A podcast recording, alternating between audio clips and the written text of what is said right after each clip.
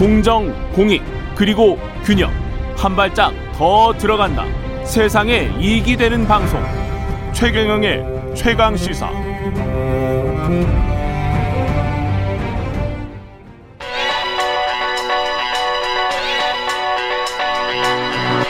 최강 시사. 김한의 눈. 네, 김한의 눈 시작합니다. 재난지원금 이야기. 네, 오늘 합니까? 재난지원금 얘기입니다. 예. 재난지원금 이야기 뭐 특별한 게 없을 것 같은데 아주 또 새로운 시각으로 뭔가를 바라보고 있습니까? 뭐 예. 지원 대상과 음. 이 재난 지원금을 주는 방식에 대한 결국 이제 문제인데요. 예. 이번이 4차입니다. 예. 이번이 이제 19조 5천억 원 규모고 음. 내일 아마 국회에 제출이 될 텐데 이 재난 지원금 이런 거 아니겠습니까? 재난 국면에서 어쩔 수 없이 소득 감소가 발생한 사람들이 있는데 그렇죠. 예. 그게 이제 뭐 행정적인 조치 때문이던 아니면 여러 가지 다른 이유 때문이던 음. 이 부분에 대해서 정부가 긴급하게 이제 지원을 해 주는 건데 천재 지변이 에요. 홍수 그렇죠. 나서 네. 홍수 나서 지원해 주는 거하고 똑같아요. 난민들에게. 그렇습니다. 예. 그런 상황인데 이제 거기서도 소외되는 사람들이 있다 라고 한다면 음. 이번이 뭐 1차라고 한다면 예. 어 선정 방식이나 이런 거에서 조금 뭐 미흡 미흡한 점이 어쩔 수 없이 있으니까 이렇게 음. 이해할 수 있는데 이번이 4차인데도 이 방식이 개선되지 않는다면 이거는 이제 좀 문제다. 문제가 있는 게 아닌가. 그러니까 지금 말씀하신 거 들어보니까 1차, 2차, 3차, 이번 4차에서도 그렇죠. 사각지대가 있었다. 그런 네네. 말씀이네. 그러니까 대표적인 것이 이제 농민들인데요. 예. 네, 농민들 같은 경우에는 지금 뭐 이제 농성에 돌입을 했습니다. 이제 재난지원금에서 소외된 거에서 뭐 지역 지역별로 다 지금 이제 농성장에 차려져 있을 정도인데요. 예. 4차 재난지원금에 이제 직접 지원 대상에 농업 농업 어 농업인들이 빠졌습니다. 어. 뭐 이들은 어떻게 얘기를 하냐면 예. 꽃집은 음. 재난지원금을 받는데 꽃을 생산해서 꽃집에 공급하는 화훼 농가는 재난지원금 대상이 아니라는 거예요. 아, 매출이 그쪽도 감소했으면 우리도 감소했을 거 아니냐. 그렇죠. 당연하죠. 예.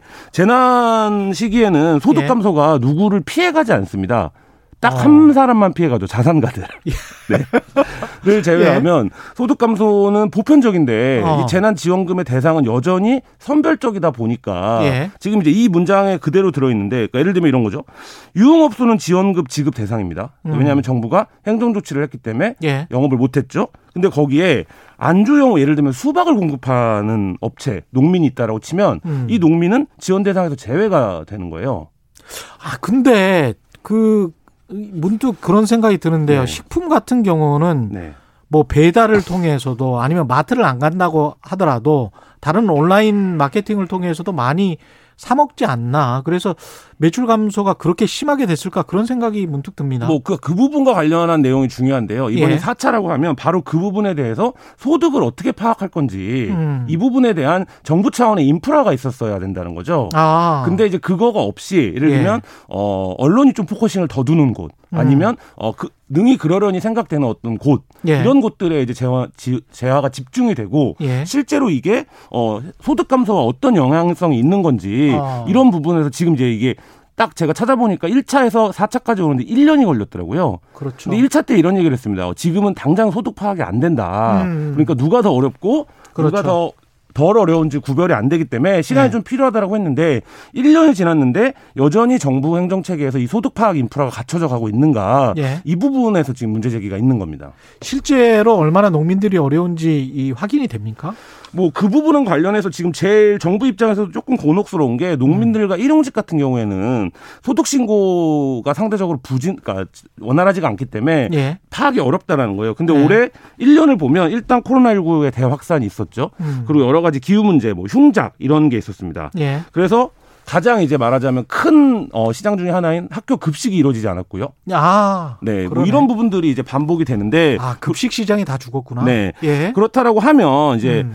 사- 그 소상공인이나 자영업자들이 어려운 것처럼 농민들도 당연히 이제 활, 활로라든지 이런 것들을 개척하기가 이제 쉽지 않았을 거라는 거가 이제 짐작이 되는데 그러네요. 그래서 농민 단체들은 뭐라고 얘기를 하냐면 음. 아예 정책 대상에서 자기네들이 배제되고 있다는 거예요. 아. 그러니까 지난 1년 동안 그래서 제가 언론 보도들을 쭉 제목으로 검색을 해 보니까 예. 소상공인이나 자영업의 이제 매출 부진을 우려하는 기사는 뭐 거의 수만 건에 달한다고 할 정도로 많은데 예. 이 농민들의 문제를 직시한 기사는 거의 없다시피 할 정도로 그러니까 예를 들면 지역 언론들 중심으로만 정도만 그러네요. 어, 나오고 어. 중앙에서는 거의 이런 시각이 이제 없었던 거죠. 음. 그렇다 보니까 지난해 이제 학교 급식 매출이 64%가 줄었다고 해요. 음. 그러니까 그- 그 원자재를 납품하는 매출이 예. 그리고 이제 농촌 관광 매출이 44.9% 이상 감소했다. 이게 주장이 아니라 정부 발표 자료에 있습니다. 어. 그럼에도 불구하고 예. 이 농민들에 대한 이제 지원이 어 정책당에서 이제 그 배제된 이런 상황입니다. 농민들이 직접적으로 목소리를 내야 되겠습니다. 이거는. 예, 그래서 어제 이제 뭐 이낙연 민주당 예. 대표 의원실 방문도 하고 농민단체들이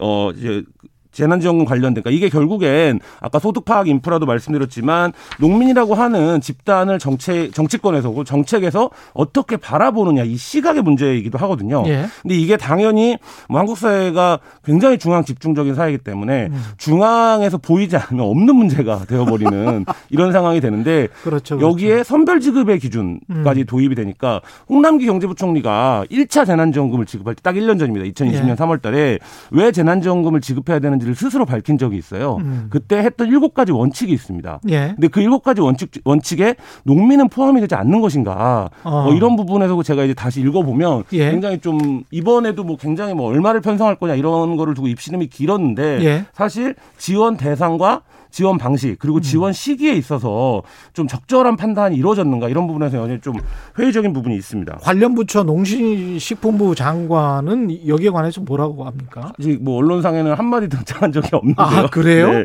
그러니까 어차피 이제 농 이런 인식이 있는 것 같아요. 어차피 농민들은 계속 어려웠다. 음. 예. 한국 농산물 계속 이제 소비 부진이 있었고 음. 가격의 등락이나 폭이나 이런 것도 굉장히 컸고 개인 그냥 어려웠기 때문에 예. 이런 부분에 있어서 특별히 정책적으로 더 배려해야 된다든지 아니면 재난 시기에 지원해야 된다든지 이런 이제 필요성 같은 것들이 주무부처 차원에서도 좀 발의가 안 되는 측면이 있는 것 같고요. 그러네. 네. 예. 그리고 또 한 가지는 이 지금 이제 재난지원금이 이제 분야별 지원이기 때문에 예. 소득 분야에 따른 지원이 이루어지지 않고 있습니다. 근데 전문가들은 차라리 선별적으로 줄 것이라고 한다면 음. 소득 분야에 따른 지원이 더 효과적이다. 그러니까 업종이나 그 방식을 가리지 않고 뭐 하이 소득 40%뭐 까지는 얼마를 주고 뭐 이런 예. 식이죠. 근데 음. 사실 이제 그 부분에 대해서 계속 이제 정부도 방향성이나 타당성은 인정을 하지만 음. 재난지원금을 줄 때마다 어떤 분야를 선정한다든지 이런 데 굉장히 좀 힘겨루기를 하거든요. 예. 그러니까 이게 오히려 재난지원금의 성격을 좀 훼손하는 게 아닌가라는 음. 생각도 듭니다.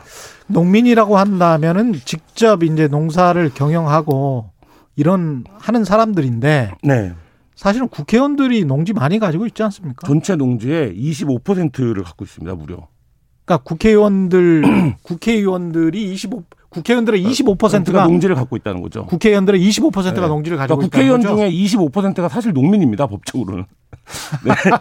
근데 예. 그럼에도 불구하고 왜 이 농민에 대한 농 그 지원이 이루어지지 않냐? 이 사람들 지주니까. 그렇죠. 그 부재. 지주니까. 바로 그렇습니다. 예. 그러니까 지금 우리가 생각할 때 시골에서 농사 짓는 사람들이 땅 갖고 농사 짓는 것 같지만 그렇죠. 대부분 고용된 사람들입니다. 그렇습니다. 그러니까 그 부분에 대해서도 좀 어, 정부 차원에서 고민이 더 필요해 보입니다. 감사합니다.